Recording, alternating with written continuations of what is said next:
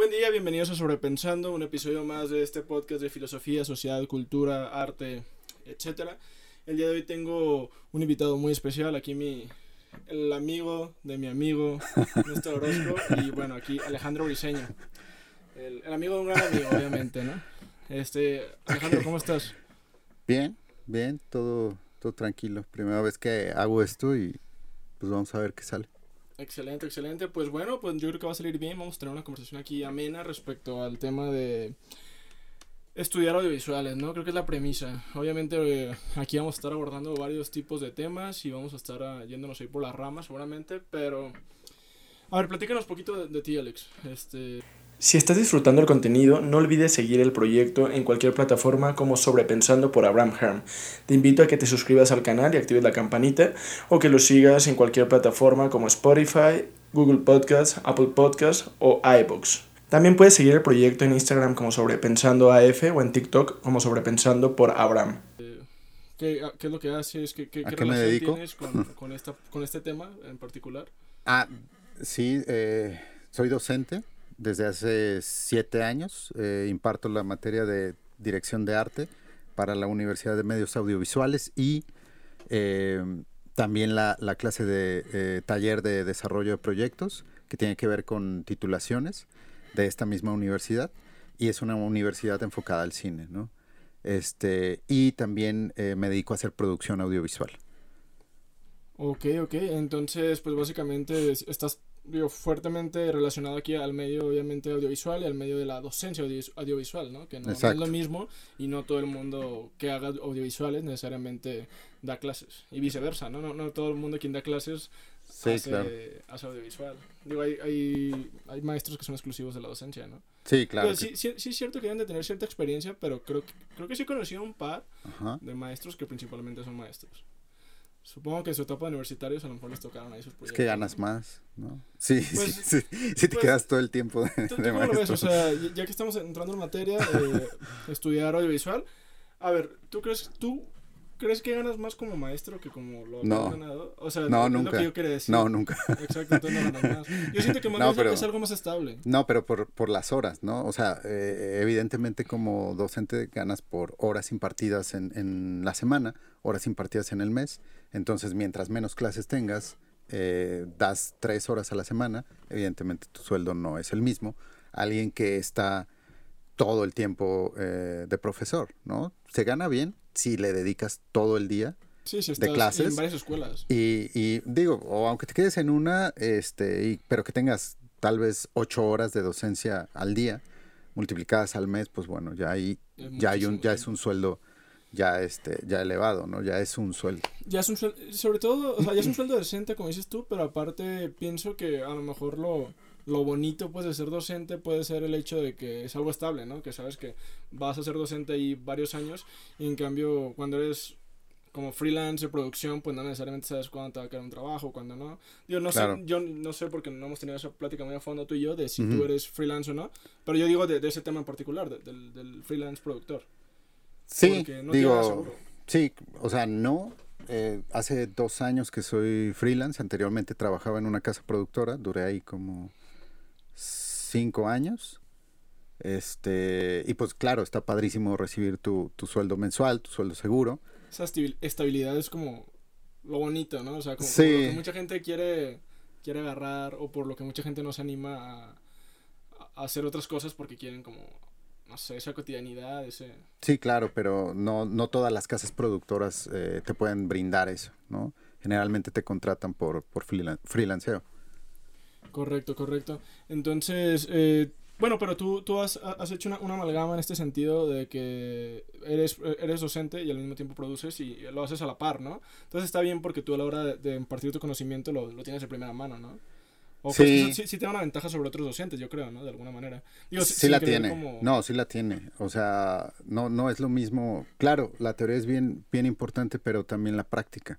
Entonces, si conjuntas las dos cosas, eh, no te garantiza el éxito, pero por lo menos sí saber que lo que estás haciendo lo estás haciendo correcto. ¿sí? Claro, claro. Este, pero sí, indiscutiblemente tienes más a la mano eh, situaciones que pasan en las producciones que puedes dar como ejemplo cuando tú estás impartiendo la teoría. Entonces, eh, sí es muy gratificante para un alumno tener a alguien que tenga la experiencia de, de estar laborando, a alguien que, pues que, que, solamente maneja la teoría, los libros, ¿sabes? Claro, no, y aparte, eh, totalmente lo que dices, y aparte el hecho de que el mismo hecho de, de, que tú seas alguien que está relacionado y que está produciendo en su día a día, este, tú puedes conectar a los mismos alumnos a, a un trabajo, ¿no? O sea, eso claro. está chido.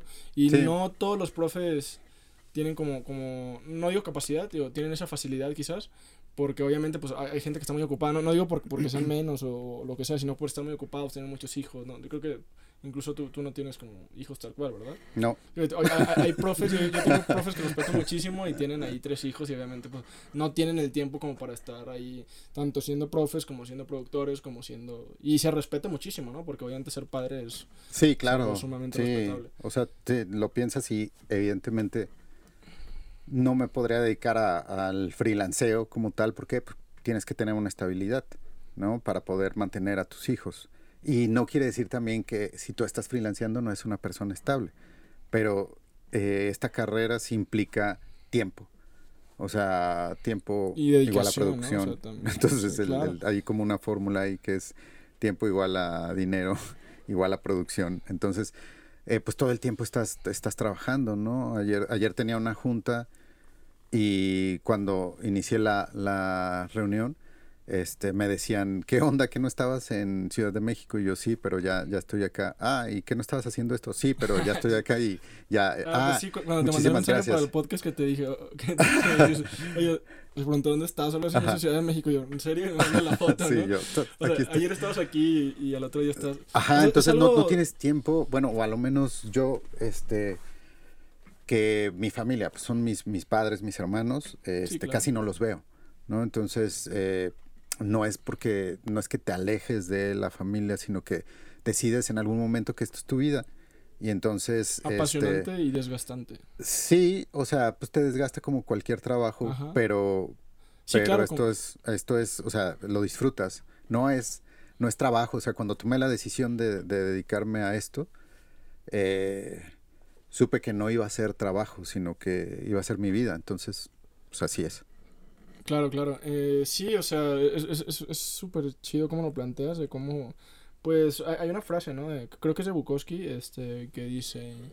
Todo, todo lo que ama tiene derecho a matarte, o algo así. O sea, no me acuerdo así tal cual, pero...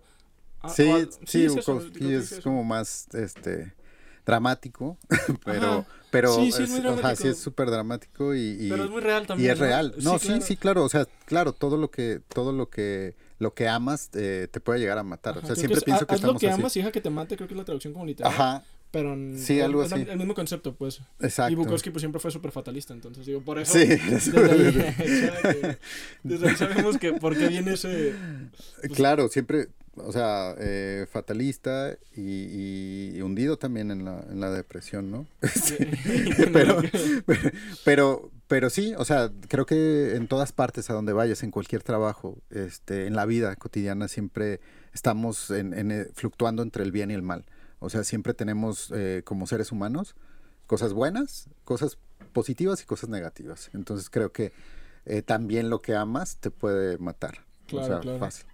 Sí, sí, totalmente. pues, eh, el, el, bueno, ya ahorita para, para, pasar a materia otra vez, digo, quiero concluir esto como que el mismo paso del tiempo te mata, ¿no? O sea, el tiempo pasa y pues te vas muriendo, ¿no? O sea, viendo ya claro. como muy Bukowski, si, si lo ponemos muy... Muy acá, Obvio, muy sí. poetas malditos. Sí, pues, o sea, eh, todos tenemos un ciclo. Exacto. y este, y nada, o sea, así como naces vas a morir y Exacto, evidentemente, el, el, el ciclo como por estadística, se cree que mientras más grande estás, pues más probabilidades tienes de morirte, pero pues... Pero no es real. No o real. sea, sí es real, pero no es real. O sea, no, no, no es real, o sea, en cualquier momento, ahorita Exacto. se nos cae esto. Ahorita se cae. sí, sí, o sea, si nos morimos, pues ya saben. Ajá. que salga esto mínimo. no, este, bueno, regresando aquí a, a, a la materia, uh -huh. o sea, el tema. Entonces, ¿de qué, ¿de qué va? O sea, ¿de qué va estudiar audiovisuales? O sea, ¿tú cómo, cómo lo ves? O sea, ¿cómo lo, lo definirías? Estudiar audiovisuales puede ser como el estudio de, de la puesta en, es, de, en escena a través de una digital, dig, como digitalización, no, no lo puedo pronunciar bien, pues, De- pero de, de manera digital, ¿no? digitalización. Ajá, exacto. Ok. O, o cómo, cómo- o- ¿De qué va? O sea, ¿qué implica estudiar audiovisuales? O sea, ¿tú cómo lo...? Creo que a primera instancia implica que, que tu familia lo entienda, ¿no? Porque generalmente cuando llegas, o sea, me tomo con o es- alumnos Sí, claro. y evidentemente yo no estudié eso, yo tuve que, yo tuve que mentir, ¿no? Tuve que eh, encauzarlo hacia el área administrativa, la- las comunicaciones hacia el área administrativa para que mis papás pues dijeran, claro, es- tiene su carrera asegurada. Porque si les decía, "Oye, quiero estudiar cine o televisión, pues iban a voltear a decirme, no vas a ganar dinero, o de dónde vas a sacar dinero. O hay familias que también dicen, no, pues nada más la gente famosa o la gente, ¿no? O, o casi casi te dicen, la gente con talento es la única que, que triunfa, ¿no? En, en- en ese, en ese medio. Y creo que es lo primero, ¿no? Este, y creo que también cuando llegan alumnos, eh, están un poco como con esa, eh, con ese miedo de que la familia les, les, les mete el chip, ¿no? De, de decir, es que, ¿de qué vas a vivir?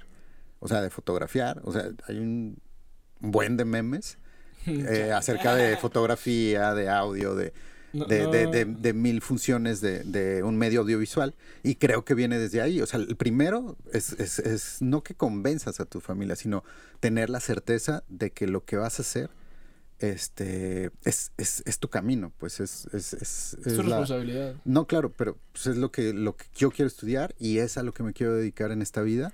Y eso es lo principal. Cuando, cuando tú tienes ese, ese chip, cualquier persona que se te acerque y te diga algo, te baje lunas y estrellas por otros medios o otras carreras, este, tú sigues por ahí. Entonces Claro. creo que la familia es como el, primer, el primer este, punto en contra. Lo primero que implica. Lo que- lo primero que hecho, implica, que problemas lo de los familiares. memes me acordé, no sé si viste el meme de Evil Familia de Estudiante Sí. Estudia cine, ¿no? Sí. Te va a ir bien. Ajá, exacto. Entonces creo que ese, creo que eso es de los, del, del- lo primero, ¿no? Que hay que tener como muy en cuenta al, al estudiar la carrera. ¿Por qué? Pues porque te vas a enfrentar a eso. Sí, y ahorita que yo te pregunto, yo te preguntaba como que qué implica y yo di como un ejemplo así como ya como más queriendo ver qué era estudiar audiovisuales, pero me gustó jus- muchísimo tu respuesta porque tú te fuiste a lo primerito. Y es Claro. que ya que tomas la decisión de, de- o sea, Ajá, antes ahora- de irnos al, al qué es o, o qué es estudiar audiovisuales, tú dijiste lo primero de lo primero, que es, ok, vas a estudiar audiovisuales y vas a tener una carga social, Claro. familiar dentro de ti, o sobre todo familiar. Entonces tú te fuiste a lo... Fuiste, fuiste A lo- sincero, a ¿no? o sea, algo que no cualquiera A dice lo, tampoco. básico, a lo básico. Sí, y, y no cualquiera, no cualquiera hubiera dado esa respuesta. Tú te fuiste así como de, ok, vas a estudiar audiovisuales, vas a tener una carga. O sea, Ajá, o sea, pre- a primera instancia eh, tienes esa, esa, esa carga, es una ¿no? carga Social. que muchas otras carreras no tienen. Entonces, Exacto. el hecho de tú querer ejercer una carrera de audiovisuales te genera una carga casi garantizada de Claro. manera familiar. De que no. De manera familiar, amistad y luego ya se vuelve social, ¿no? Correcto. Este, porque luego también eh, salen los compas que están estudiando administración o que están estudiando Los derecho o que están ajá. Exacto, y, y- o los médicos, ¿no? Y Sí, entonces claro. que te tiran después carrilla de, no mames, ¿cómo esto? Yo Pinche, mu- recibí, pinche mugroso, trabajo ¿no? O sea, y- o hippie, o mugroso, o cosas de o esas, ¿no? marihuano. O marihuano y así, ¿no? O borracho y así. Claro, claro, claro. O sea, como que Este- es un es un estándar de o un camino como no, no muy familiarizado, pues. O sea, sí, pero no, porque también ya cuando llega llega el, el, el productor de visual a cierto éxito, pues ya es otro. Digo, sí, sí hay quien llega al éxito y hay muchos. Sí, claro. Entonces ya cuando llegan a ese punto en el cual ya están, como tú estás platicando hace rato, están codeando ahí con, con gente que le gusta la producción, con músicos, con, con gente así como de, de cierta fama, pues ya te ven bien diferente, ¿no? Es como, ah, mira, yo, yo le tiraba. Pues, lle- Llega a cambiarse, o sea, depende de la dedicación y la disciplina que tengas para hacer las cosas y a donde puedas llegar, pues puede cambiarse esa, esa brújula, ¿no? Hacia tu favor o algo así. Sí, claro. No, pero ya es cuando tienes como el, el reconocimiento, ¿no? ¿Y Hasta que tiempo? sales en el periódico, ¿no? Exacto. ¿Y como cuánto mi mamá, ¿no? Que, que emica cuando salgo en el periódico, en Sí, una revista así de que la. Está, está padrísimo, pues, pero también eh, me pasa que no lo entienden, ¿no? Que no entienden de qué va esto de, de, de los, de los medios audiovisuales, ¿no? Y para ella siempre estoy haciendo cortos, ¿no? Entonces dice, ¿y el corto este, el de Chivas, cuándo, este, cuándo lo vuelven a pasar? o cosas así. Ajá. Entonces, pues no, na- o sea, también hay videoclips, hay películas, hay comerciales, ¿no? Y entonces ellos se quedaron como en la etapa donde pues yo iba iniciando y, y asistía y asistía a cortometrajes. Este, Este corto de Chivas que platicas, eh, ¿de, No es- qué, de, no es de qué corto. era? Es, es una peli. ¿Es una película? Ajá, es una. Es que un creo que documental. Néstor sí me, me platicó algo, o sea, pero ya te estoy hablando de hace un año o algo así. Entonces, pero creo que nunca lo había tenido esta conversación contigo, igual ahorita podemos hacer ahí el... A lo mejor y no, nada más sabes lo que te platicó, ¿no? Pues sí, pues sí, de hecho sí. O sea, me- Entonces, ¿por qué me invitaste? no, no te creas. No, no, no. No, este, eh, sí, es una, es una peli que eh, se estrenó en el 2019. Este, y es, es una película que dirigió Iván López Barba y Rubén Bañuelos, que son los directores de Cobra Films, son los, los dueños. Este, ellos dirigieron esta película y yo, yo estuve haciendo la producción en línea de esa peli. Que eh, fue en las fechas que yo estaba trabajando en esa casa productora, ¿no? Duré como cinco años ahí y todavía eh, trabajo con ellos, colaboro con ellos, hago eh, freelance de, de diferentes cosas que, que realizan, ¿no? Que están muy enfocados ahora al cine, que están enfocados a, a documentales musicales.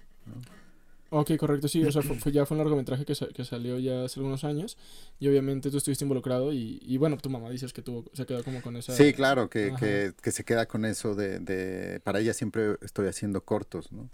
Y este, y eso no ni demerita ni, ni lo hace más chico ni más grande, simplemente que, que, el- que justo los medios audiovisuales tienen una amplitud y que muchas veces las familias solo lo estratifican, ¿no? Y este, y piensan que es algo pequeñito, ¿no? O lo ven como la televisión, nada más, ¿no? Y pues es muy amplio, o sea, te puedes dedicar a, a Sí, o varios sea, productos audiovisuales. Hay ¿no? un desconocimiento de lo que haces de, de tu familia, ¿no? Creo, creo que Exacto. eso sí, sí es algo que he escuchado muchas veces y a veces pues tú estás ahí haciendo varias cosas pero tu familia no sabe.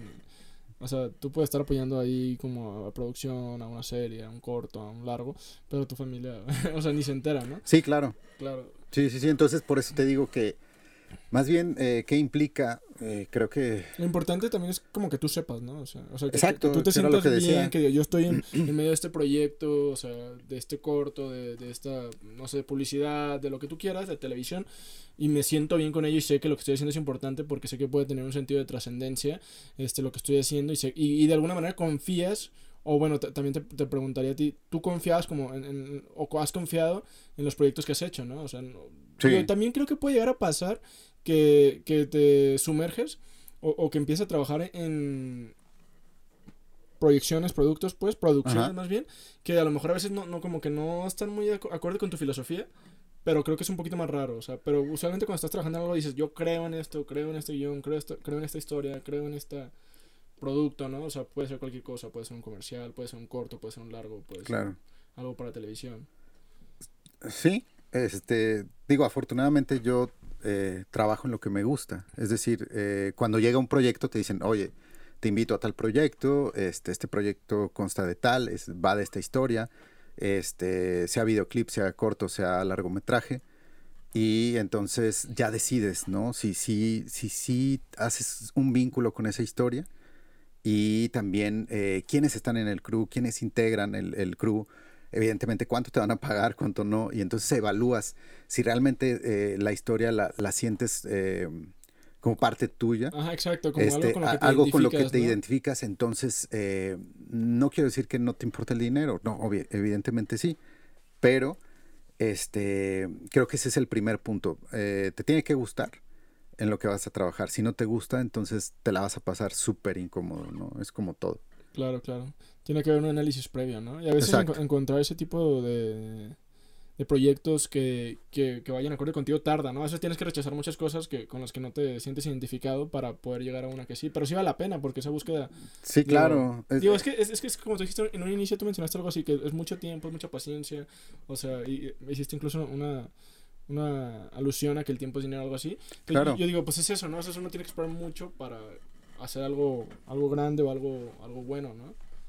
De Sí, o algo- sea, o más bien algo que, que te algo que sientas te cómodo, guste, que te algo, a- algo donde te sientas cómodo. Este, creo que, creo que a veces eh, sí, sí te pasa, ¿no? Y sobre todo cuando estás freelanceando, que de repente te llega un proyecto, evidentemente no te gusta, y entonces dices, y, lo voy a rechazar, pero necesito el Lo dinero. exacto. Pero ¿qué hago? Pero mm, me la voy a pasar mal. Entonces, pues yo sí lo he rechazado. Sí, pero Sí. también los has aceptado. o Eh, Supongo que alguna vez en tu vida. No sé, o sea, acá voy a tocar madera. Este, no sé, me siento muy afortunado porque creo que Me siento muy afortunado porque creo que en, en todos los proyectos que he colaborado siempre hay algo interesante o importante Algo que, que, me deja. aprender, ¿no? Ta- También es que ta- también está la, la parte como, como de hacer las cosas por, por crecer uno como persona, ¿no? Y no solamente como que nefastearse y decir, no, pues esto no, simplemente, sino como que sacarle algo bueno a lo que, a lo que estás haciendo, ¿no? Creo que nunca dejas de aprender. O sea, es- esto es algo bien, bien padre, bien bonito de, de la carrera y que también les comparto a mis alumnos. eh, constantemente estás aprendiendo. O sea, en una producción puedes eh, manejar caballos, en otra producción eh, no, ya son vehículos y en otra producción ya son helicópteros y entonces no es lo mismo. Este, y entonces vas aprendiendo, ¿no? Eh, nunca dejas de aprender y eso es lo que, lo que, me, lo que me late mucho de, de- de los medios audiovisuales. Para mí todo es nuevo, aunque, aunque digan, híjole, pues es que ya tienes experiencia, ya tienes muchísimos cortos, muchísimas películas, este, documentales, eh, videoclips. Eh, para mí cada proyecto es diferente, ¿no? Cada proyecto Claro. implica, este, implica una historia y entonces nos tenemos que poner al servicio de esa historia. Y al ponerte al servicio de esa historia, involucra que no sea igual a la que hiciste la semana pasada, ¿no? Entonces, ok, sí, jerárquicamente, pues ya sabes cómo están ubicados los puestos, ya sabes qué necesitas, Ya sabes quién eres en ya sa- exacto, ya sabes quién, quién eres, eh, cuáles son tus funciones, pero es otra historia totalmente distinta. Entonces, eh, implican otros, otros elementos, ¿no? Ajá, y aparte, yo creo que también como ponerte al servicio de la historia, que, que me, me gusta, me encanta cómo lo dices, eh, es como también tener esa, esa, esa capacidad de doblegar el ego, ¿no? Para, para que obviamente puedas como que adaptarte al proyecto y que no tenga que predominar lo que tú quieres, sino lo que es mejor para, Claro. para todos. Sí, sí, sí, claro. O sea, debe- debe- debes de entender, debes de entender de qué va la, la, la historia. O sea, eh, todos partimos a, a través de, de- de la idea creativa o de la historia y a raíz de eso, si todos sabemos de qué va, todos funcionamos a eso. Más allá del, del, del ego, ¿no?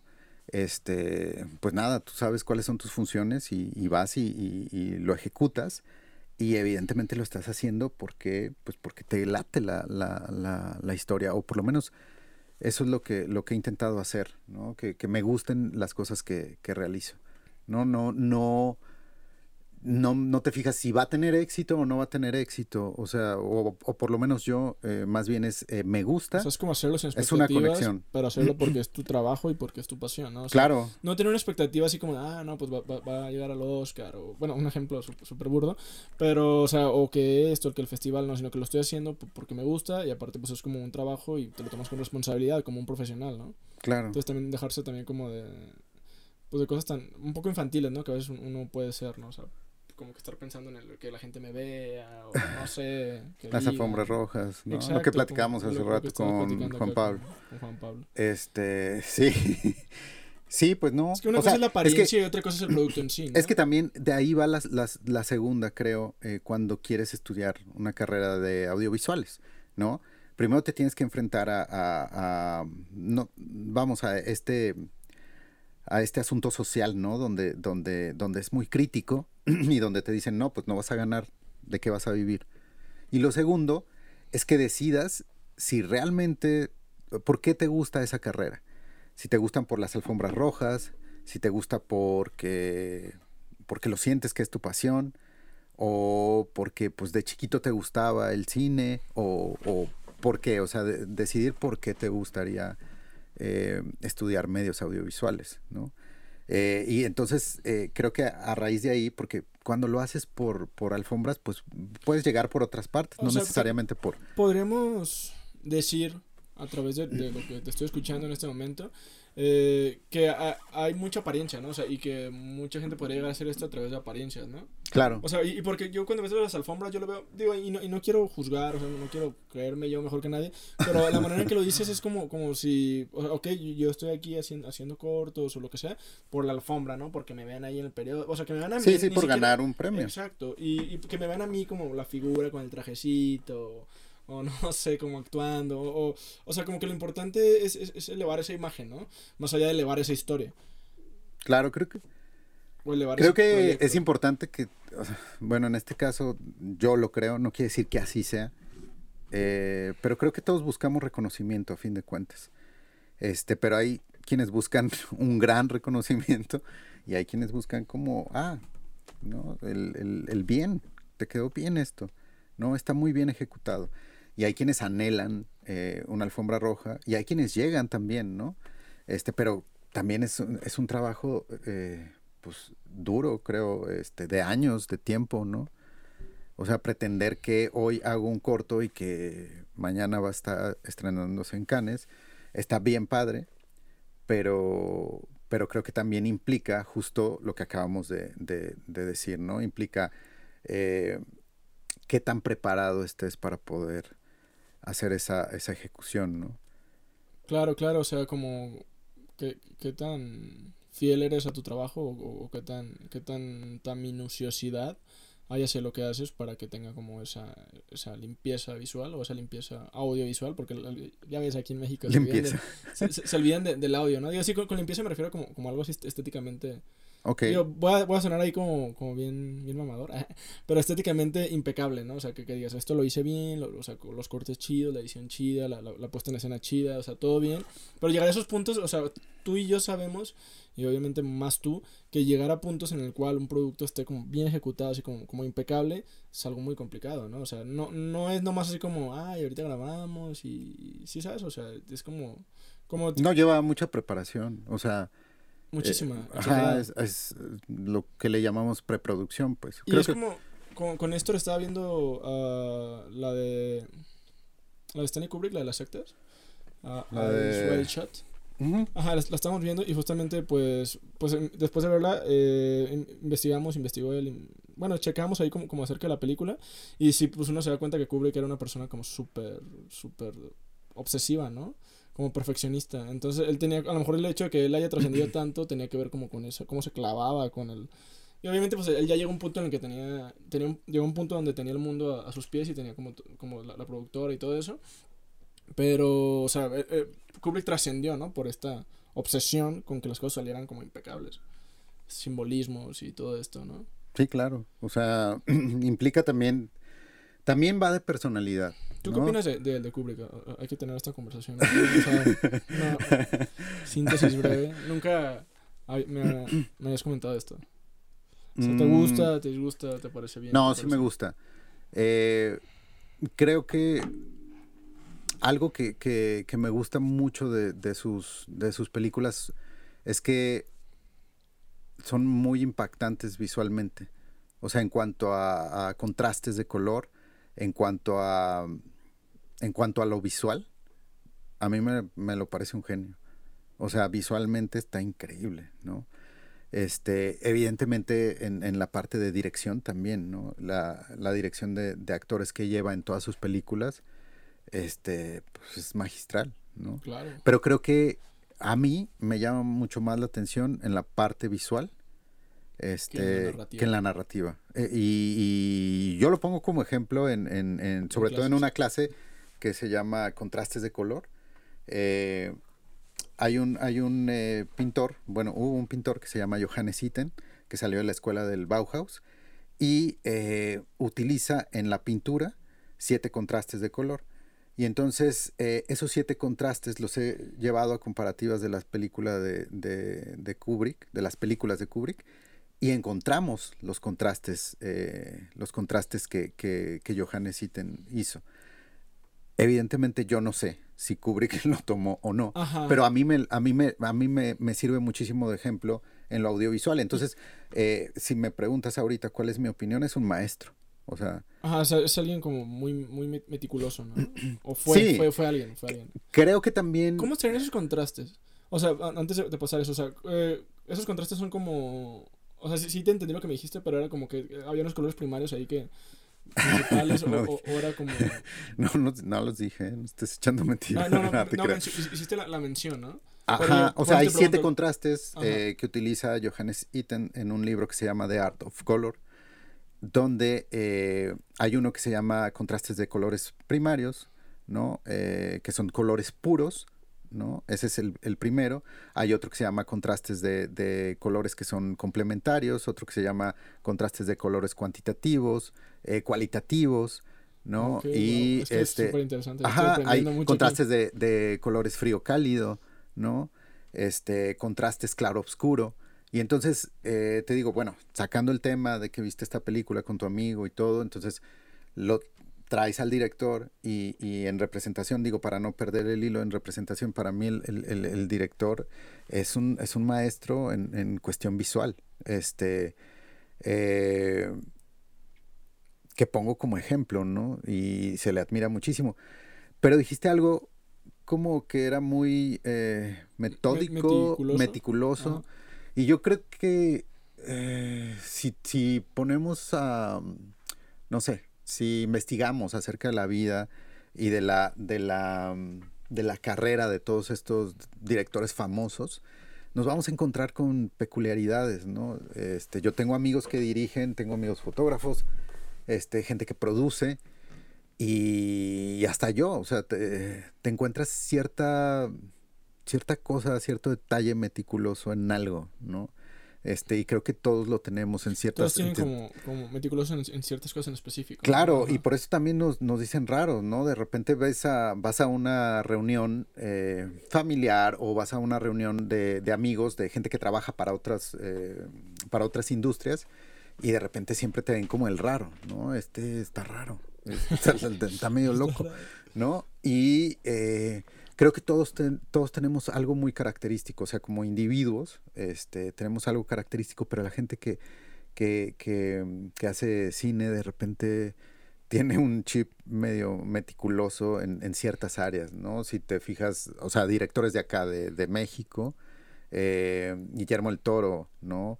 O Cuarón, o Iñárritu, ¿no? Que de repente eh, escuchas notas de ellos o lees notas de ellos donde también reciben críticas, ¿no? Sí, ahorita que, que justamente haciendo alusión a lo que acabas de decir y, y también, no sé, cómo, cómo ponerlo ahí sobre la mesa, eh, yo de Iñárritu leí algo hace como un mes, ajá, una nota ahí de, no sé, de un periódico de México, que hablaba de, de que el, el pana Iñárritu está grabando su nueva película, ¿no? Uh -huh. ¿Cómo se llama? Está, está, dirigida con este brother que sale en Club de Cuervos, el que sale como el entrenador en la, en la primera temporada. No recuerdo cómo se llama, pero bueno, la, la nueva película menciona eh, que Iñárritu, que había como molestias con él que porque era como muy... Grosero no sé si grosero, pero como que tenía abandonados a los extras, pues como que los tenía parados, no les daban de comer, de que dos, a lo que le era como un día completo y los morritos o, o, o, las señoras o los, los, extras pues en sí, está ahí parados y pues valiendo cabeza, ¿no? Entonces como que dijeron, no, que, que o sea, como que le estaban tirando. Yo es lo que leí, digo, era una nota tal cual. Sí, entonces... claro, pero digo, también todo depende, ¿no? Este, justo hace rato lo platicábamos que cuando estaba por acá Juan Pablo, de que imagínate estas personas cuando salen a cenar a un restaurante y que no tienen privacidad porque hay, alguien los está faneando y entonces van y, los molestan. Entonces, no siempre vas a estar como saludando a todas partes, ¿no? Y, siendo amable y, y, más cuando estos directores están concentrados en su trabajo, ¿no? Eh, hay personas que se encargan de los extras, hay coordinadores y hay muchísima gente que sí, se está encargando claro, sí. de, no es directamente el, el, el, director. Y con esto no estoy como eh, defendiendo, a, la, a, justificando a alguien, porque no estuve ahí, nadie estuvo ahí, de, o sea, ni tú ni yo. Exacto, es una y, nota, y es ajá, una, una, una, nota, entonces no sabemos si específicamente él se iba a encargar de los, de los extras y, los, y él directamente les dijo a los extras, ustedes no van a comer y ustedes van a quedar aquí. Ajá, de que ya estaban parados, digo, lo que decía, que estaban parados ahí, que seis horas, sí, sabes, como cosas como, como que... Claro, ya, claro. Digo, pero también uno sabe que, que, digo, a veces en producciones tan grandes, pues, uh, digo, no justificar ni tampoco decir si está bien o mal, porque, digo, como dices, no estuvimos ahí, pero a veces eh, son cosas que son errores, ¿no? O sea, que uno puede cometer, pero no quiere decir que porque... Claro, es que, es que es eso, o sea, so, somos humanos, pues puede también nos podemos equivocamos. Otros, claro, sí, ¿no? o sea, es lo que te, lo que te digo, hay, hay cierta peculiaridad eh, de ciertos eh, directores, ¿no? O sea, hay algo característico, como lo tiene cualquier otra persona, solo que sale a la, a la, a la luz pública. ¿Por qué? Porque son famosos, ¿no? Pero desde los directores, o sea, desde la escuela, ¿no? De que tú ubicas quién va a ser director, quién tiene cualidades fotográficas, quién, quién este... Guionista. Ajá, quién para guion. Y entonces eh, salen como temas donde, ah, sí, tiene el síndrome de director, le gusta que le hagan todo y que todos se lo traigan aquí, ¿no? Entonces, claro. desde, desde, desde, sí, el, sí, des, ajá, desde, la, desde la escuela te vas, te, te vas dando cuenta y te van echando carrilla en, en, ciertas cosas, ¿no? Este, entonces, sí creo que como, como, no sé, que las personas que, que se dedican, que nos dedicamos, perdón, a este, a este medio, tenemos ciertas peculiaridades, este, y son más notorias porque no trabajas haciendo algo de oficina, ¿no? Donde llegas, te sientas y estás en un escritorio y estás eh, todo el día compartiendo tu tiempo ante una computadora, este, sino lo estás compartiendo con personas, ¿no? Entonces, esas personas luego también lo comparten con otras personas y así eh, eh, va creciendo todo esto. Entonces, por eso, ajá, por eso se hace como todo este, todo este dimes y, y diretes que realmente no lo sabemos. Lo que sí sabemos es que eh, o sea, es con quien trabajas, ¿no? Te toca trabajar con algún director y entonces comienzas a conocerlo y, entonces dices, este, ajá, claro, dices, a ver, este, con este hay que llevártela con cuidado, eh, con, a este director le gustan ciertas cosas, con este director eh, le gusta, no sé, ser súper participativo, saludar a todo el crew, cuando llega de la mano y todo, es eh, muy sí, a veces pueden ser cosas de personalidad, porque claro. digo, tú no puedes juzgar a alguien incluso de que no, es que este vato no, saluda a nadie o no le habla a nadie, porque hay gente que es introvertida por naturaleza y, y, ser introvertido no es fácil como para decir así nada más, ah, es que, que, que, mamón, ¿no? O sea, sino que hay gente que realmente es introvertida, hay gente que, ah, bueno, súper extrovertida y, y va y saluda y platica, pero digo, uno sabe que a veces el, ser serio, el ser una persona seria o ser una persona tímida o ser una persona, no sé, sí, pues sí, como con seriedad, pues no es fácil, o sea, no, no es como que lo hagan así veces porque quieren, sino que es un carácter de la personalidad, ¿no? Sí, sí, o sea, tu personalidad es, es también punto importante para, para, pues para tu carrera. O sea, tiene, tiene mucho que ver, ¿no? De repente también yo no soy eh, el típico productor que se está peleando todo el tiempo y que está gritando todo el tiempo, ¿no? Eh, me gusta más como conciliar, me gusta más como, como este, llevar las cosas de una forma tranquila y entonces mm, muchas veces rompe con, el, eh, con los parámetros de la persona que debe de ser el productor, ¿no? El que siempre está gritando. El que siempre está gritando, el que siempre está estresado, el que siempre este, está de un lado para otro, el que es como el super publi relacionista, ¿no? este, pues no. O sea, también se puede como una persona mucho más relax, ¿no? O sea, de alguna manera. Sí, no sé. No, no sé. Eh, lo que sí me gusta mucho es cuidar eh, a las personas. Este, creo que, creo que somos humanos. Eso siempre es como, para mí, es algo muy importante, eh, que estamos trabajando con humanos y no con máquinas. Y al ser humanos tenemos, y personas, pues somos, somos seres con sentimientos, con emociones. Y no es que tengas que cuidar a cada uno y, apapachar a cada uno, sino que no dejar de tomar en cuenta que somos personas que, que, tenemos sentimientos, que comemos, ¿no? que comemos, porque luego hay otras unas producciones donde no, este no, no te dan, y así de que qué pedo. Y, y, este, entonces sí, sí tengo como más, eh, como más esa, esa inclinación por, por, preocuparte por la por preocuparme por, por, las personas, sí. Justo el sábado grabamos algo en Chapala y la dueña de la locación, o sea, como terminamos de grabar y la dueña de la locación, este, pues me saluda, me despido y entonces le digo, pues, fírmeme el release, ¿no? La autorización de imagen. Y entonces me dice, yo, le, yo recuerdo que le dije, ¿quieres que pasemos a, a, revisar toda la casa para que veas que está en buenas condiciones? Que así como no la entregaste, te la estamos, te la estamos regresando. Y entonces me dice, no, este, eh, se ve, dice, te estuve observando todo el día y se ve que eres una persona súper protectora. Entonces dice, así como proteges a tu, a tu gente, eh, creo que también tienes la capacidad de proteger mi casa, ¿no? Y entonces me hizo muy chido porque alcanzó esa confianza y porque alcanzó a ver cierta característica de, de mí, ¿no? Que a lo mejor para otros no es tan favorable, pero para mí sí me es muy funcional y así soy, es algo muy natural, no, no puedo ser de otra forma. Claro que cuando te toca, cuando te toca gritar, te toca gritar, cuando te toca este, luchar por algo eh, o discutir o cuando te toca, este, pues nada, hacer de, de, diferentes, diferentes cosas, porque en la parte de producción pues de repente eres la persona que se, que se encarga de, de abastecer todo lo que necesita una, una, una producción para facilitar poder las facilitar, ¿no? Este... y, me gusta este esto que dices de cómo a través de tu mismo trabajo, o sea, o sea un trabajo creativo, un trabajo de alguna manera como artístico, eh, pero sobre todo creativo, eh, a través de ello eh, llegas a una introspección de, de, tu persona, ¿no? Y te das cuenta, y, y incluso, digo, ah, creo que cualquier trabajo puede llegar a, a, a, estos puntos, o sea, no solamente los creativos. Sí, claro. Pero también creo que también de, de manera, cuando estás en, en, este medio, pues, eh, de, de, producción, de, de cine, de, de audiovisual, pues sí, sí hay como una, una mayor sensibilidad, ¿no? A la hora de, hablar como de este tipo de, de cosas, ¿no?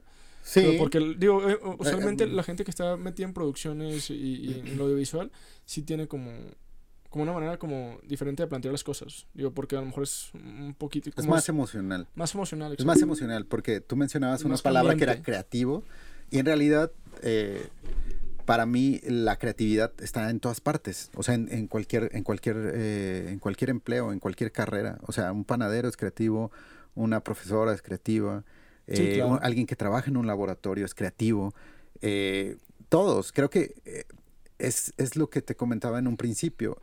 tiene que ver con cómo estratificamos socialmente o cómo tenemos un, un método de creencias donde, ah, los creativos son los músicos, los cantantes, los que se dedican a hacer televisión, cine, los que pintan, pero pues no. O sea, en realidad la creatividad eh, está en todos. La creatividad es una característica intrínseca del ser humano. O sea, el ser humano de hecho pues se caracteriza mucho por su creatividad, ¿no? Exacto. por eso hay ciudades, por eso. Exacto, por, eso, pues, traemos esta ropa, esto, esto que estamos haciendo ahorita, proviene de, de, la creatividad. es naturaleza humana. Es naturaleza. Eh, creo que hay un hay una persona que se dedica, un estudioso de la creatividad que se llama Ken Robinson.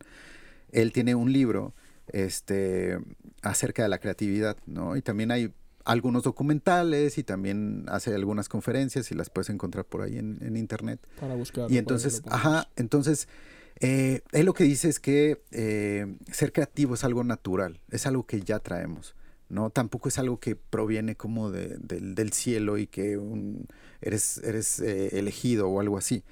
lo importante para que tú desarrolles la creatividad es que estés en tu elemento. Y estar en tu elemento quiere decir que te gusta lo que haces. ¿Sí? Y entonces mientras te gusta lo que haces, puedes desarrollar esa creatividad. ¿no? Esa es, esa es la diferencia, ¿no? De una persona que está en un trabajo que no le gusta y entonces pues va a estar incómoda, ¿no? Va a estar incómoda y muy probablemente ese trabajo lo realice mal, con las patas. Claro. No, y ahorita que, que, mencionas eso, me, pongo a pensar como. O sea, porque por ejemplo, yo decía esto de creativos, o sea, utilizaba como este, este, esta palabra que, que se utiliza mucho para estigmatizar. Porque, digo, usualmente en las universidades está ese estigma, ¿no? O sea, en las, en las universidades donde hay muchas carreras, que están las administrativas, las medicina, ciencias de la salud, pues, y están los creativos. Digo, por ejemplo, en mi universidad así se, se, se dividía, ¿sí sabes? Entonces, como áreas creativas. Es un estigma como ya generalizado, pues no, claro, cómo se cae de la manga. Es, una, y no sé cómo, cómo sea en, el CAP, pero bueno, pues que ahí todo es de, de, de esa área. De creativos. Pues no creativos, pero es el área audiovisual. No, son medios audiovisuales. Ajá, exacto. Ajá, son medios audiovisuales. no sé, incluso sea un error de la, de la misma como, como o, o bueno, un, falso estigma, porque sí, o sea, literal se llama como las carreras creativos y, medios, así tal cual.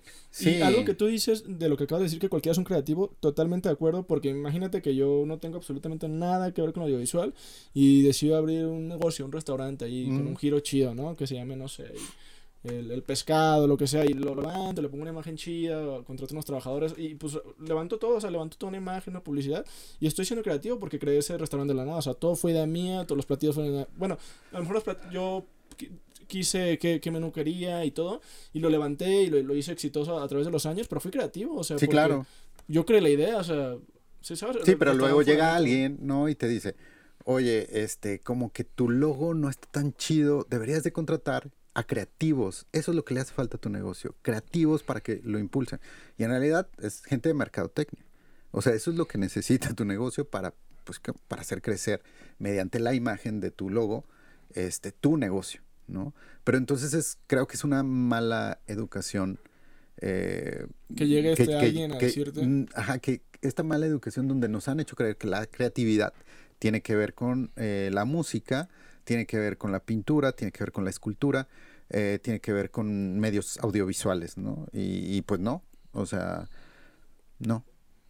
Claro, claro, ¿no? Pues al final de cuentas, sí, sí, o sea, en, los negocios hay muchísima creatividad, ¿no? En el simple hecho de, incluso los matemáticos, como te dijiste, los, los, la gente de los laboratorios, pues tienes que tener creatividad para resolver, ingenio y creatividad para resolver cierto tipo de enigmas, ¿no? O sea, las finanzas, ¿no? O sea, ¿cómo vas a ¿cómo vas a administrar este dinero? O sea, tienes cierta cantidad de dinero, ¿cómo lo vas a administrar para, para que querer hacer el proyecto que quieras hacer, ¿no? O sea, no sé, pues tienes que ser creativo para ver cómo... Claro, o sea, es algo básico, es algo básico. Yo creo que es, eh, debe de ser algo que debería estar eh, dentro, de las, dentro de las escuelas, dentro de, de un plan de estudios. Eh, tenemos artísticas, ¿no? Tenemos como una, unas materias de artísticas que tienen que ver con el arte. Eh, pero también debería de existir creatividad dentro de las, de las escuelas, dentro de la educación, este, es básico, ¿no? Cómo desarrollar tu creatividad, cómo hacer procesos creativos, cómo conocer tus procesos creativos, cómo tú aprendes, este, eh, sí, cómo tú, ajá, te gusta escribir guiones, qué cualidades o, o, qué características o qué procesos sigues cada que tú escribes un guion. Y a lo mejor ese proceso también te puede servir para otra cosa ese mismo proceso, ¿no? Y que esos procesos tienen que ver hasta con, este, ok, estar en un espacio limpio, estar en un espacio ordenado, eh, escuchar música, ¿no? ¿Cómo, ¿Cómo, es tu proceso creativo para poder llegar a, a realizar determinadas cosas? Correcto, sí, totalmente. O sea, de hecho es una manera muy profunda de, muy profunda de verlo, por, porque sí, o sea, es como, tendría que haber un cambio incluso desde la misma, como, del mismo sistema. Digo, bueno, no el sistema tal cual, pero como que implementar este tipo de dinámicas para que obviamente eh, todo el mundo se ha visto como creativo. Y de hecho, de aquí quería pasar con, como la siguiente, la siguiente premisa, que es como, entonces, yo creo que basándonos, la pregunta era como si estudiar audiovisuales es para cualquiera, pero yo creo que esto más o menos responde como que sí, ¿no? O sea, todo... pues más bien es, eh, es para quien te, para quien te guste, ¿no? Porque yo creo que puedes estudiar, podemos estudiar muchas cosas. Lo importante es que te, que te guste. Eh, si no, no, si no te gusta, no, no, no le encuentras sentido. O sea, eso es, creo que tenemos que ser honestos, porque imagínate a un médico eh, que no le guste su carrera y entonces tú dejarías a tu mamá operando, o sea, que le esté operando un güey que, pues que no, no, nunca le gustó la carrera, que siempre copió en los no, exámenes, pues. que, o sea, imagínate tu mamá ahí en el quirófano con un güey que sí tiene un título y que, pues, la neta, no, le gustaba. Claro. Solo lo hizo para cumplirle al papá o a la mamá y decir, pues, aquí está, ¿no? Lo mismo, la misma responsabilidad es en el cine, la misma responsabilidad es en cualquier carrera. Es lo mismo, es, es como si estás operando a alguien.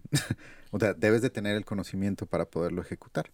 ¿No? Claro, de hecho, ahorita que mencionaste eso, digo, totalmente, de hecho es, es casi, casi, casi Ah, no sé, iba a decir que es, negligente, pero no, o sea, lo, puede que el vato a lo mejor no le guste, pero, le, pero sí lo haga bien, o sea, claro, puede que, puede que, puede lo que haga pero, bien. Ajá, puede, puede que lo haga pero, bien. Como dijiste eso, te dio que, miedo, que, que la pongas verdad, a tu te dio mamá, miedo. y, sí, claro. Te dio miedo. Porque si, si estamos hablando de tu mamá o de la mía y que le estoy poniendo un brother ahí que, Sí. que copie los exámenes, pues, bueno, basándonos en eso puede ser negli- negligente porque copió los exámenes. Pues sí, Pero pero, si tú no, cómo sí. vas a saber. O sea, tú cómo sabes. Y, y sí existen, o sea, esos médicos existen, obviamente, claro. y hay muchos, y, y en todas las carreras. Ajá, o sea, y hay médicos administradores, gente en el audiovisual en donde quiera. O sea, Y me, ahorita me recordó la, la anécdota ahí de... Estuve en el festival de, de cine, creo que sí te había comentado, y pues ahí con el señor Julio Medem, el, el director y guionista español, y en, en la con- conferencia magistral que dio, eh, o en la masterclass, mencionó esto, o sea, creo que él estudió medicina Ajá. y, y pues, o sea, la acabó ahí por su papá o algo así, o sea, literal él se graduó de, de médico, si no me equivoco, y pues le dio al cine, Ah, o sea, creo que realmente pues no, no la ejerció, o sea, no sé, no sé hasta, hasta qué momento, pero ya luego pues se puso a hacer cortos y bueno, ahorita Medem ya es un, una eminencia, ¿no? A, a nivel este, Claro. cinematográfico, pero pues él es, o sea, como también está, está esa esa vertiente en la cual hay gente que, como Chespirito, digo, a lo mejor un ejemplo ahí medio random, pero Chespirito era ingeniero. O sea, creo que también acabó por su papá. Creo que alguien, alguien me mandó un, una frase o algo así de que empezó él a los 40 años. O sea, él empezó, ajá, él empezó como a hacer todo esto de, de, de la comedia, de, de la televisión. Sí, su, su legado. Ajá, a su, su carrera a los 40 años, ¿no? Y lo ponía como, como alguien. sí. no, eh, digo, es, es, es, es también ejemplo, pues, ¿no? Este, de que llega un momento de la vida en que tú decides, o sea, tomas la decisión y dices, no, este no era el camino. Hay quienes tienen esa oportunidad y quienes no la tienen. Y es Eh, una como inspiración también eso que menciona, ¿no? Como del hecho de que él a los 40 digo, haya iniciado ya sí, claro. de manera seria. Sí, claro, es que muchos no, pueden decir, no, es que a los 40 ya... Es que hay ya- muchas frases, caso. ¿no? Como de que dicen de doña o de que la abuelita y no sé qué, como de que nunca es tarde para que lo hacer. Pero luego si te pones a pensar, es cierto. o sea, luego, sí, en realidad nunca es tarde para, para hacer lo que te gusta. Está en tus manos, ¿no? O Está- sea, al final de exacto, cuentas te es- pueden lo decir importante muchas es que te cosas. guste, lo importante es que quieras hacerlo. O sea, yo le, yo- me pueden decir a mí que, que estoy muy así, que estoy muy asado, que no puedo, que no tengo, que no soy, que no... X, ¿no? Pero al final de cuentas está en mí. O sea, la gente va a decir mil y un cosas, ¿no? Y no va Claro. a dejar de decirlas porque yo me agüite o porque yo diga que no. No, te van a seguir tirando incluso. Pero pues está en tus manos, ¿no? Al final de cuentas ya si tú te quieres mover o no te quieres mover o, o si te lo quieres creer o si no te lo quieres creer, queda en ti. o sea... Eh, todo o lo que- que haces. o sea, todo sí lo que haces. En ese trabajo en equipo y en, en ese juntarte con las personas correctas para poder llegar a ciertos Claro. de punto A a punto B, es- eso lo, lo veo totalmente, pero el, el primer impulso para llegar a esas personas y para llegar más lejos, pues nace de ti, ya, ya luego llegas a esas personas, tienes que tener esa sensibilidad para conocer la gente que sabes que te puede ayudar a trascender, ¿no? Y bueno, tú lo debes saber así como, pues mucho mejor que yo, ¿no? Ya Que la pues, gente que te puede ayudar a Sí, no, no, digo, en el sentido de que No. tú, tú has, obviamente, todo es un trabajo en equipo, ¿no? A eso Claro. me. O sea, no quiero hablar como, como no, no quiero que pienses que estoy hablando como, como de gente como, no sé, específica, sino que digo que tú sabes con quién puedes trabajar en equipo de manera correcta y que tienen como ideales parecidos a los tuyos para que obviamente puedas cumplir lo, lo, lo que quieres hacer. Porque digo, tú solo así tal cual, tú, tú, tú, pues a lo mejor no vas a llegar tan lejos. Pero si te juntas con un equipo, sabes trabajar en equipo, sabes, sabes ser solidario, pues llegas ya pues hasta Marte, ¿no? Creo que, o sea, creo que el... ah, todo está en, en, en cuál sea la meta que te propongas. O sea, es hacia dónde. Podrá sonar como súper eh, clicheresco o mo- motivacional, pero pues es la realidad. O sea, hay personas que, que o sea, que la meta es eh, exhibir en determinado festival. Y ahí está, o sea, lo logran, ¿no? Pero hay quienes, quienes- hay quienes llegan a, más que eso, ¿no? Y, que tiene que ver con, la historia, ¿no? Tiene que ver con más bien eh, cómo cuentes una historia, hablando de, de- de cine, ¿sí? Eh, es importante que acolchonemos siempre, o sea, como desde el área de producción, que acolchonemos siempre a las historias. Es súper importante. ¿A qué me refiero con esto? Es elegir al mejor diseñador de producción, al mejor sonidista, o uno de los mejores, o... Es un colchón porque sabes que tienes algo. Exacto, algo que te está respaldando, este, y donde caes en... O sea, no hay una incertidumbre ahí tanto de que, oye, me traje. ¿A este quién es? No, o sea, justo lo que acaba de pasar con, con la fotógrafa esta que, que, que murió, ¿no? Entonces, ¿quién se está encargando de esto? Ah, es bueno dar este- oportunidades, obviamente. a- Claro. Claro, pero también Claro, depende pero- del contexto de, de lo que Claro, vayas a pero hay, hay ajá, qué oportunidades eh, o dónde lo, dónde lo vas a, a poner. O sea, el que no sea el fotógrafo o el diseñador de producción no quiere decir que esa persona encargada de ese departamento puede ser cualquiera. Estás- estamos hablando de armas. Entonces, Claro, ¿no? Este, ¿eh? ajá, entonces esa es como la... mm, yo, sabes que yo no concuerdo mucho con el asunto de colaborar eh, con tus amigos. Es decir, mi amigo estudió medios audiovisuales. Ah, ven, tú me sirves. ¿Por qué? ¿Solo porque estudiaste medios audiovisuales? Pues no. Tengo que ver cuáles son tus cualidades, cuál es, eh, este, cuál es tu elemento, como dice Ken Robinson, para qué eres bueno, para entonces poder decir, ah, tú me sirves, eres funcional, tienes la experiencia en esta área. ¿No? Más que, ah, pues él estudió medios audiovisuales, ah, pues véngase para acá, porque usted estudió esto. ¿Sabes? Claro. Es, O sea, muy, es distinto. Categorizar a. Digo, aunque, aunque suene un poquito ahí medio. capitalizar a. No, no, no. O sea. Tienes que categorizar a, a- a la persona de acuerdo a su fuerte. O sea, porque Sí, no- claro. una persona no puede ser todólogo. y Ajá, claro, o sea, ¿no? refiriéndote, ay, perdón, refiriéndote a pasa esto de, de, de las, refiriéndote a esto de las am, oportunidades. Eh, justo en, en, en, en la escuela, ¿no? En un salón de clases, te das cuenta de quién tiene ciertas cualidades y quién te puede ser funcional para un, este, para un proyecto, ¿no? Y entonces eh, lo vas orillando y lo vas motivando y le vas diciendo, oye, este, ¿te interesaría colaborar con, con, con eh, conmigo en este proyecto? Este proyecto va de esto y creo que podrías ser funcional aquí, ¿no? Y se ha dado, o sea, se ha, se ha, pasado, ¿no? Me ha pasado y hay personas que me han criticado, ¿no? Como de que, ah, siempre invitas a tus alumnos o no sé qué. No los invito a ver, no los invito a que vean de qué va el show, sino eh, a las personas que tienen ciertas cualidades eh, que veo que son buenos, ajá, es como ven acá y tampoco los pongo como responsables de un área, de como cabezas de departamento, porque para ser, exacto, porque que justamente creo que por ahí va el asunto de, de lo que pasó con, con esto del, del, de la muerte de la, la fotógrafa. Este, entonces tienes que tener una experiencia, o sea, yo no, no, este, no inicié haciendo producción así como plop, ya aparecí aquí en este puesto, no, pues, o sea, eh, era el asistente del asistente de arte. Y entonces así, así vas, vas eh, adquiriendo experiencia y entonces este vas eh, evolucionando. Como, contexto, digo, ya, ya mencionamos como dos, dos, tres veces a la cinefotógrafa, pero para quien no sepa, hace dos semanas, me parece una semana.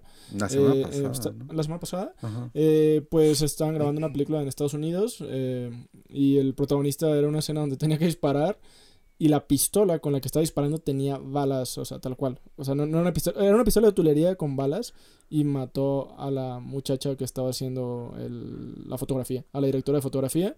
Esto lo, pueden buscar ahí en, internet. Entonces, esa noticia fue muy sonada para quien no sepa. Pero pues básicamente a esto se refiere aquí Alex con esto. Pues es una negligencia que es lamentable.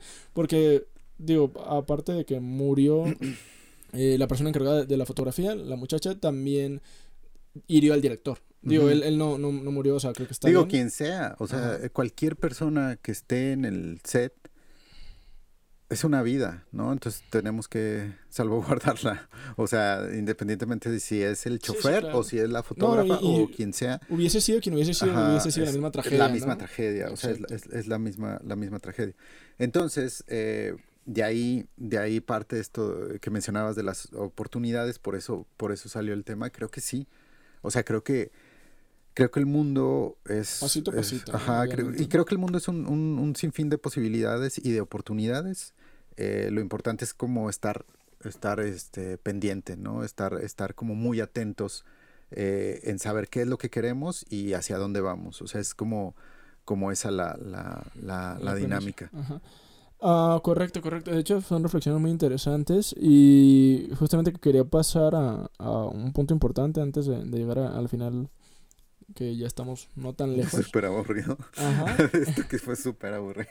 No, no, para mí, no, para la gente que lo no, escucha. no te crees. Lo, lo digo, es que estoy pensando en, todo lo que, lo que estás mencionando. Digo, de hecho, me, pongo ahí sobrepensante, me pongo reflexivo. Como, como, se llama el podcast, se llama Sobrepensando, pues ahorita mismo estoy sobrepensando exacto, justo, justo esto, o sea, justo parte de la invitación, que te lo confieso, tiene que ver con el nombre.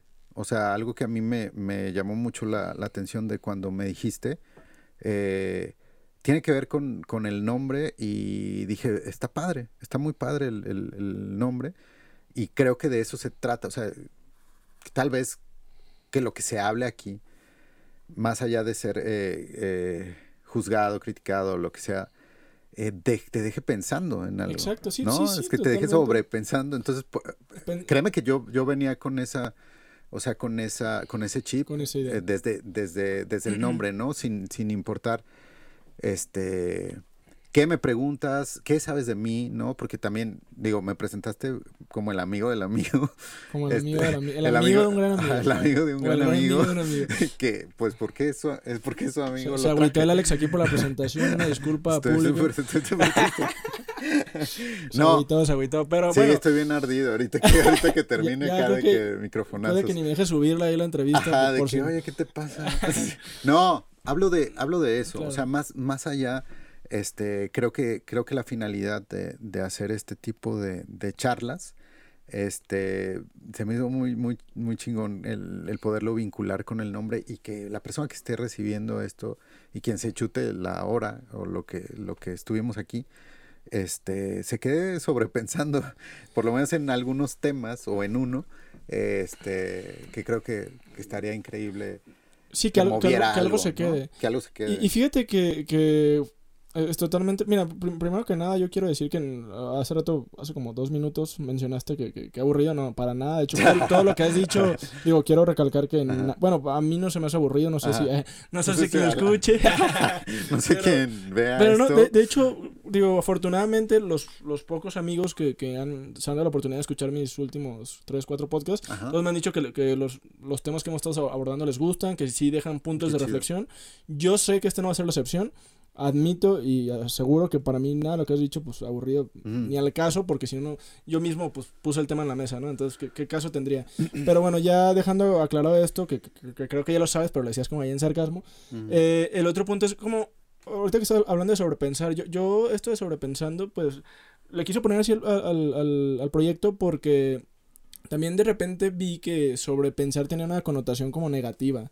Claro. Este, ajá, de que, ah, que no sobrepienses o, o- o no estés acá. Pero yo creo que depende, de o sea, puedes sobrepensar algo muy de que a- a- hacer un proyecto, ¿no? O sea, de que, ah, lo hago, no lo hago. O puede que esté mal eso, de, que mejor hazlo, bro, hazlo ahorita, si lo vas a hacer, hazlo, no estés sobrepensando.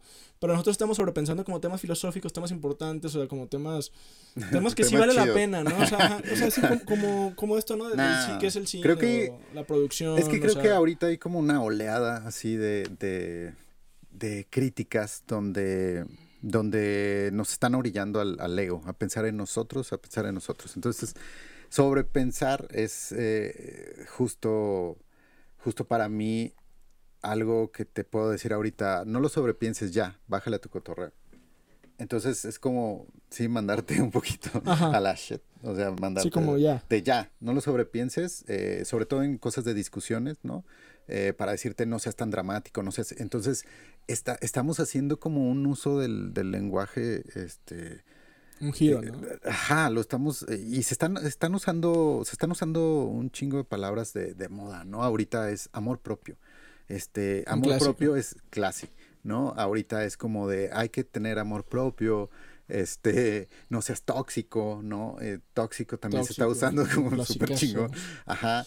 Y eh, creo que sobrepensando también eh, va in- metido en, todo este, over- toda esta, toda esta clase de, ajá, de, de palabras, ¿no? Que hace un par de años era resiliencia. Que también tienes sobrepensar resiliencia. lo dicen como chaquetas mentales, ¿no? Sí, claro. O hombres de paja.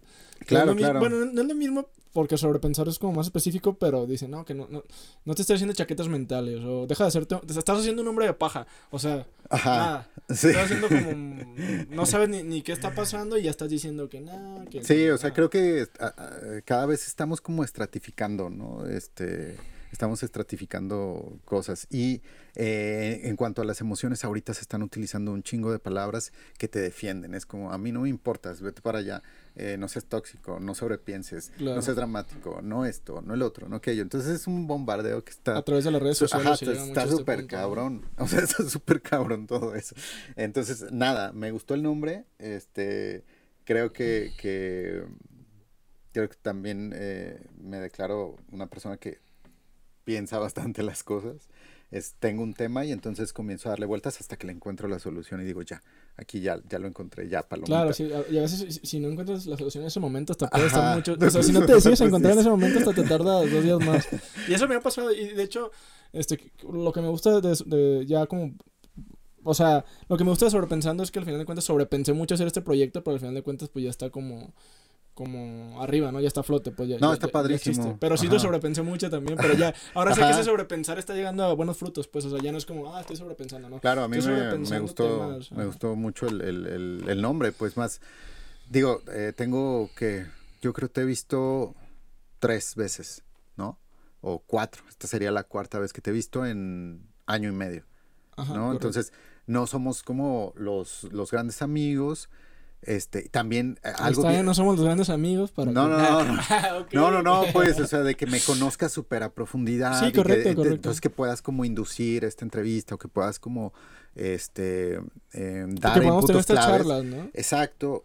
Y que también no sepas como todo, o sea, como el qué cosas he hecho, o todo lo que he hecho, o qué no he hecho en, en carrera de medios audiovisuales, ¿no? Eso también se me hace interesante porque, porque podríamos, este, seguir platicando infinidad de cosas y al final, o sea, que no presentaste esto como, ah, él es fulano de tal y entonces él ha hecho esto, esto y esto. La idea es como, todo el, como el currículum. También la idea de esta conversación es como, como o de este podcast como generar ese proceso de introspección o, de conocimiento y de a veces no, no centrarse, digo, mm, no sé si esté bien o mal, digo, pero yo creo que no centrarse tanto en la persona, sino como en su, su opinión así como profunda respecto al tema, o sea, y llegar a, a esos a esos temas, filosofar, pues, y, y pues hacerlo como, como más, más universal, ¿no? Que son pensamientos que todos podemos llegar a tener, que todos nos hemos preguntado. Sí. Entonces, sí. Está padrísimo. Gracias. Sí, correcto.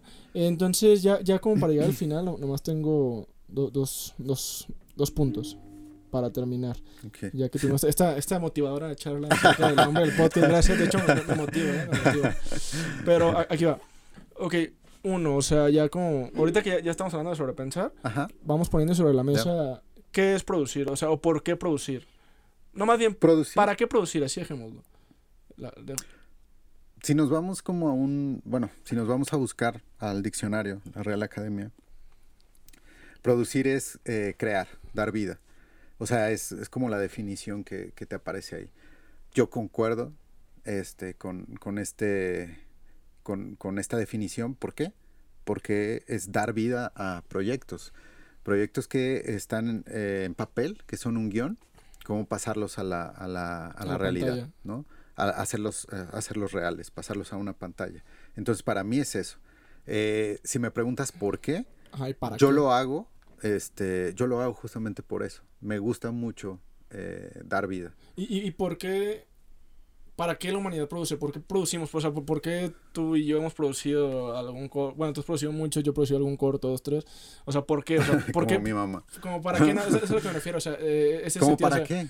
¿Para qué la humanidad hace eso? Es, como una manera de verse a sí mismo. Pues es como esto. A través de... O sea, ¿para qué haces esto? O sea, ¿para qué? Esto, es, esto es producir esto. exacto, esto, esto, es una producción. Ajá, ahí está la... ahí está, tienes el audio, tienes el video, para, para, qué, ¿para qué produces? O sea, más bien es como una pregunta muy, muy retórica, ¿para qué lo estás haciendo? Y yo siento que, bueno, si, si nos ponemos ya como, como filosófico, o sea, mi respuesta a ello sería como que la humanidad misma, obviamente pues, la humanidad, la producción es parte de la humanidad, o sea, el cine, los medios, todo, eh, YouTube pues produce porque nos, yo creo que es casi algo como que se ha vuelto indispensable y que es una manera de entendernos y conocernos a nosotros mismos a través de, de una, una puesta en escena o una pantalla o un dibujo animado, no sé, o sea, y, y de compartir conocimientos y compartir historias. Pero creo que a estas alturas ya es algo como indispensable, es algo que, o sea, yo cuando digo para qué no digo porque, porque, como, o sea, es que, como es, que es indispensable, pero a veces no nos preguntamos para qué, o sea... Porque la producción está en todos lados y, o sea, los medios están en pues todos lados. Pues es que también es una necesidad. o sea, ah, eh, si partes de la, si partes de la, de la definición de, de dar vida, es constantemente estamos dando vida y para eso lo hacemos. O sea, tenemos la necesidad de crear y tenemos la necesidad de entretenernos o de vernos o de entendernos. Claro. Porque una película, pues, es, es, es la, o sea, una, una película es un pedazo de humanidad que, que, refleja como un entendimiento de una perspectiva específica de la vida, ¿no? O de un lugar, una película de Francia, de... Claro. O sea, um, no, sea, mi parte... Sí, mi parte romántica, o sea, para mí creo que parte de lo que te acabo de decir y es de su definición, es dar vida, ¿no? Entonces imagínate lo que me puede que alguien pierda la vida en un, en un lugar donde yo estoy acostumbrado a que se genere vida. Entonces ahí ya es como de, es un golpe súper bajo. Dos, eh, creo que eh, desde ahí, desde ahí va, necesitamos, como seres humanos, necesitamos estar creando. Este es, para mí ya una necesidad básica. ¿no? Más allá de que, ah, porque buscamos entretener, porque buscamos, este, no sé, eh, trastocar, porque buscamos hacer catarsis, porque en realidad eh, todos tenemos un porqué hacemos las cosas y es muy personal, ¿no? Todos tenemos un porqué y es muy personal. Hay otra parte romántica, ¿no? Mía, donde desde niño me gustaba em, esconder bombas, bombas de tiempo, es decir, eh, guardaba objetos en tierra, en lugares específicos, para que en algún momento alguien lo sacara y dijera, ¿qué es esto? ¿no? Y, y se llevara una sorpresa. Eh, creo que lo, he seguido haciendo, de vez en cuando lo hago, de repente eh, escribir alguna carta, eh, poner algún objeto y que alguien en algún momento se lo encuentre, que sea algo que le beneficie a él o no, o que le traiga algún recuerdo. Este, y para mí el cine es eso. Es, eso. es dejar, es, es, es dejar, eh, dejar algo aquí en una pantalla que ahorita tenemos aquí una afortunadamente. este, dejar algo en, en, en la pantalla eh, que en algún momento yo tal vez ya no esté en este mundo, pero que eso se quede ahí. Y se va a quedar para, para, se queda para siempre. Y eso, eso es sobrepensando también. por, eso estoy haciendo esto, ¿no? Digo, yo, yo, ahí, me, ahí tenemos un sentimiento compartido que, que, yo también hago esto, digo, también con, no sé si específicamente por eso, pero sí, sí lo he pensado. digo, esto no es que por eso lo haga su totalidad, no es el principal, pero, mi parte romántica, eh, mi parte romántica y desde niño eh, logré como vincular y, y y generar que, la, que, el, que el cine es como una bomba de tiempo, ¿no? Que era como lo que hacía. Este, que él iba a generar algo a una persona desconocida en un futuro. Y no, sabe, no sabes ni a quién. El cine también digo, no sabes quién ve la película, claro, no tienes ni idea. Ajá. Digo, nos dedicamos a contar historias y ayudamos a, que se cuenten historias, ¿no? en la cinematografía. Pero, pero también mi parte de, infantil y, juguetona y romántica tiene que ver con, esto y también me complementa y me llena ese niño, ese niño interno, ¿sabes? entonces hay muchas cosas, sí, podremos platicar mucho tiempo del por qué me gusta eh, Claro, sí, hay, una historia muy personal, ¿no? No, ajá, hay, hay, hay, hay un montón de, de, cosas, de características.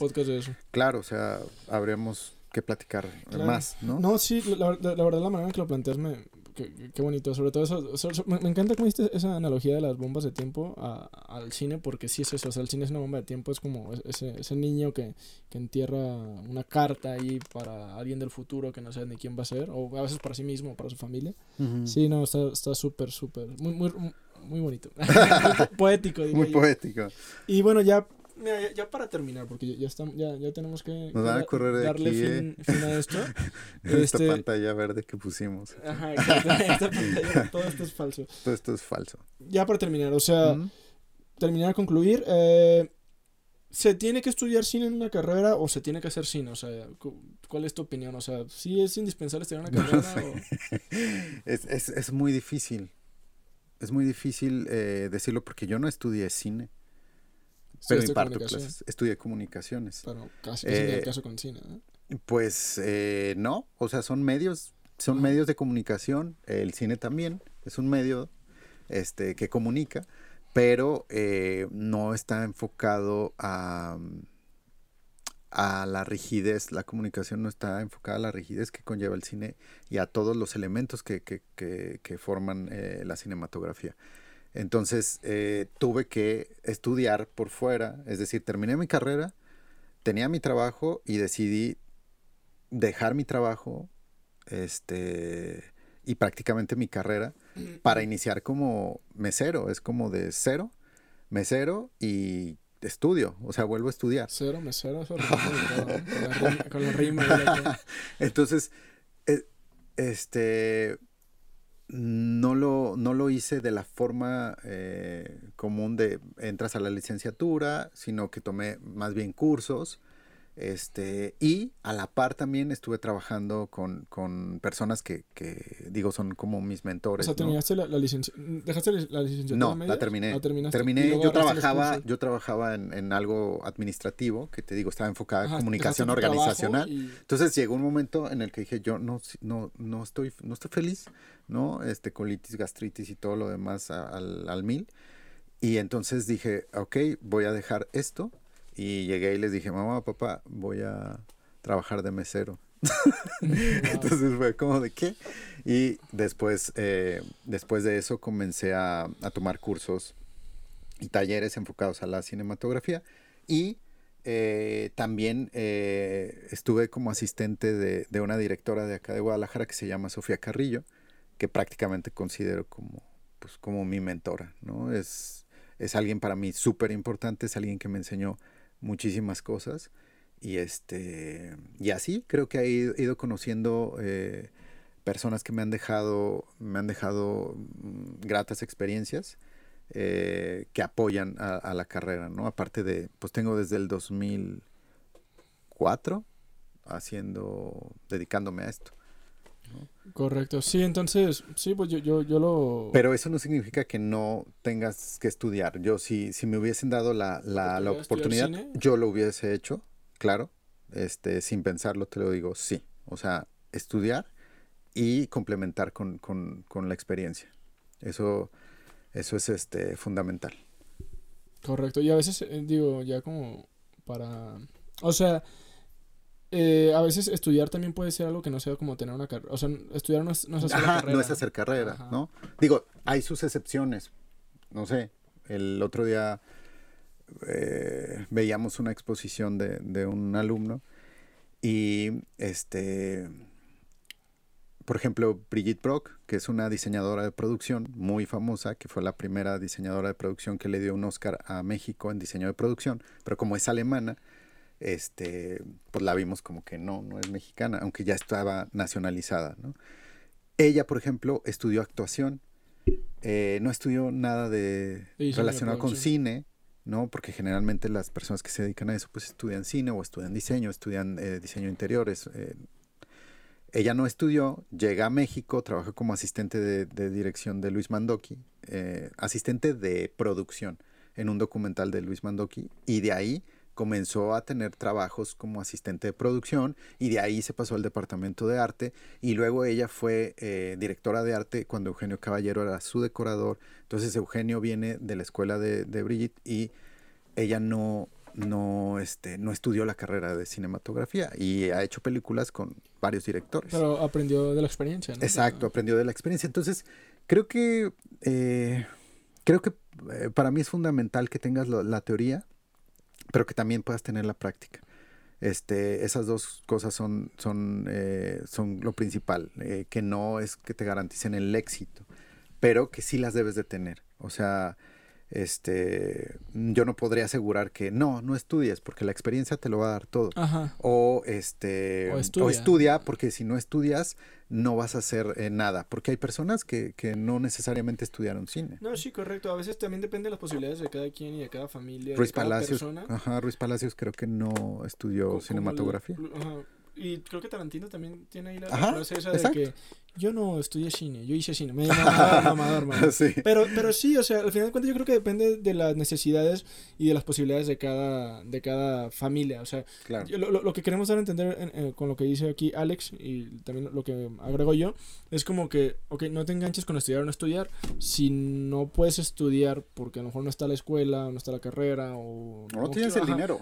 No tienes el dinero, lo, lo que sea, pues entonces, pues así, o sea, busca la manera de, de, buscar cursos en internet, un diplomado, etcétera, etcétera. Y si tienes la posibilidad, estudia, pero no te enganches una fórmula y no pienses que por estudiar o no estudiar eres mejor o eres peor, sino que simplemente sigue tu camino.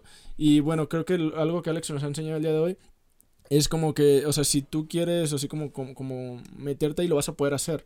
Y no es necesario que tengas ahí la, el título de, la, de tal universidad, ¿no? O sea, si tú puedes ser alguien que no tiene nada, pero se empieza, a conocer a la gente, empieza a echar las ganas, empieza a aprender la, la teoría ahí a través de, de internet, de, de, mentores, y pues ya te... Creo que es eso, es saber lo, lo, que te dije que, que, menciona Ken Robinson, ¿no? Que es eh, saber cuál es nuestro elemento, o sea, saber qué es lo que nos gusta y para qué somos buenos.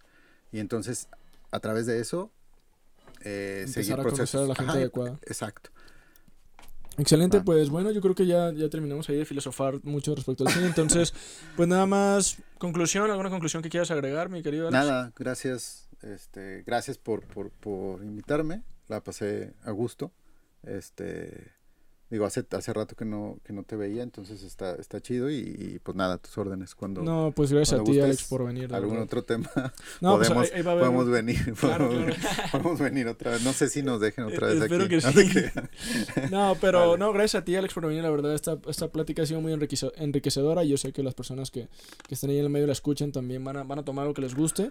Gracias a ti este, por, venir, amigo. La verdad es que me, me siento agradecido que no, me, hayas dado la oportunidad de grabar aquí, o sea, que hayas puesto lugar y Ajá, pues nada, también creo que justo darle las gracias a, a SomTube por prestarnos las instalaciones para, para tener esta, esta plática, a Juan Pablo y a Andrés Huerta, que, este, que tienen estos... Estos el espacio y... tienen estos estudios que están súper chingones en, en la parte de postproducción. Perfecto, pues sí, no, gracias totales, de verdad. Va. Pues gracias, gracias totales a ti también por, por ayudarme a conseguir esto, Alex, de verdad. Pues no, no sé, no sé qué decir ya. Ya dije muchas veces gracias. Vale, Pero ¿quieres poner alguna red social antes de terminar ya para ter- no sé lo que tú quieras o no es importante?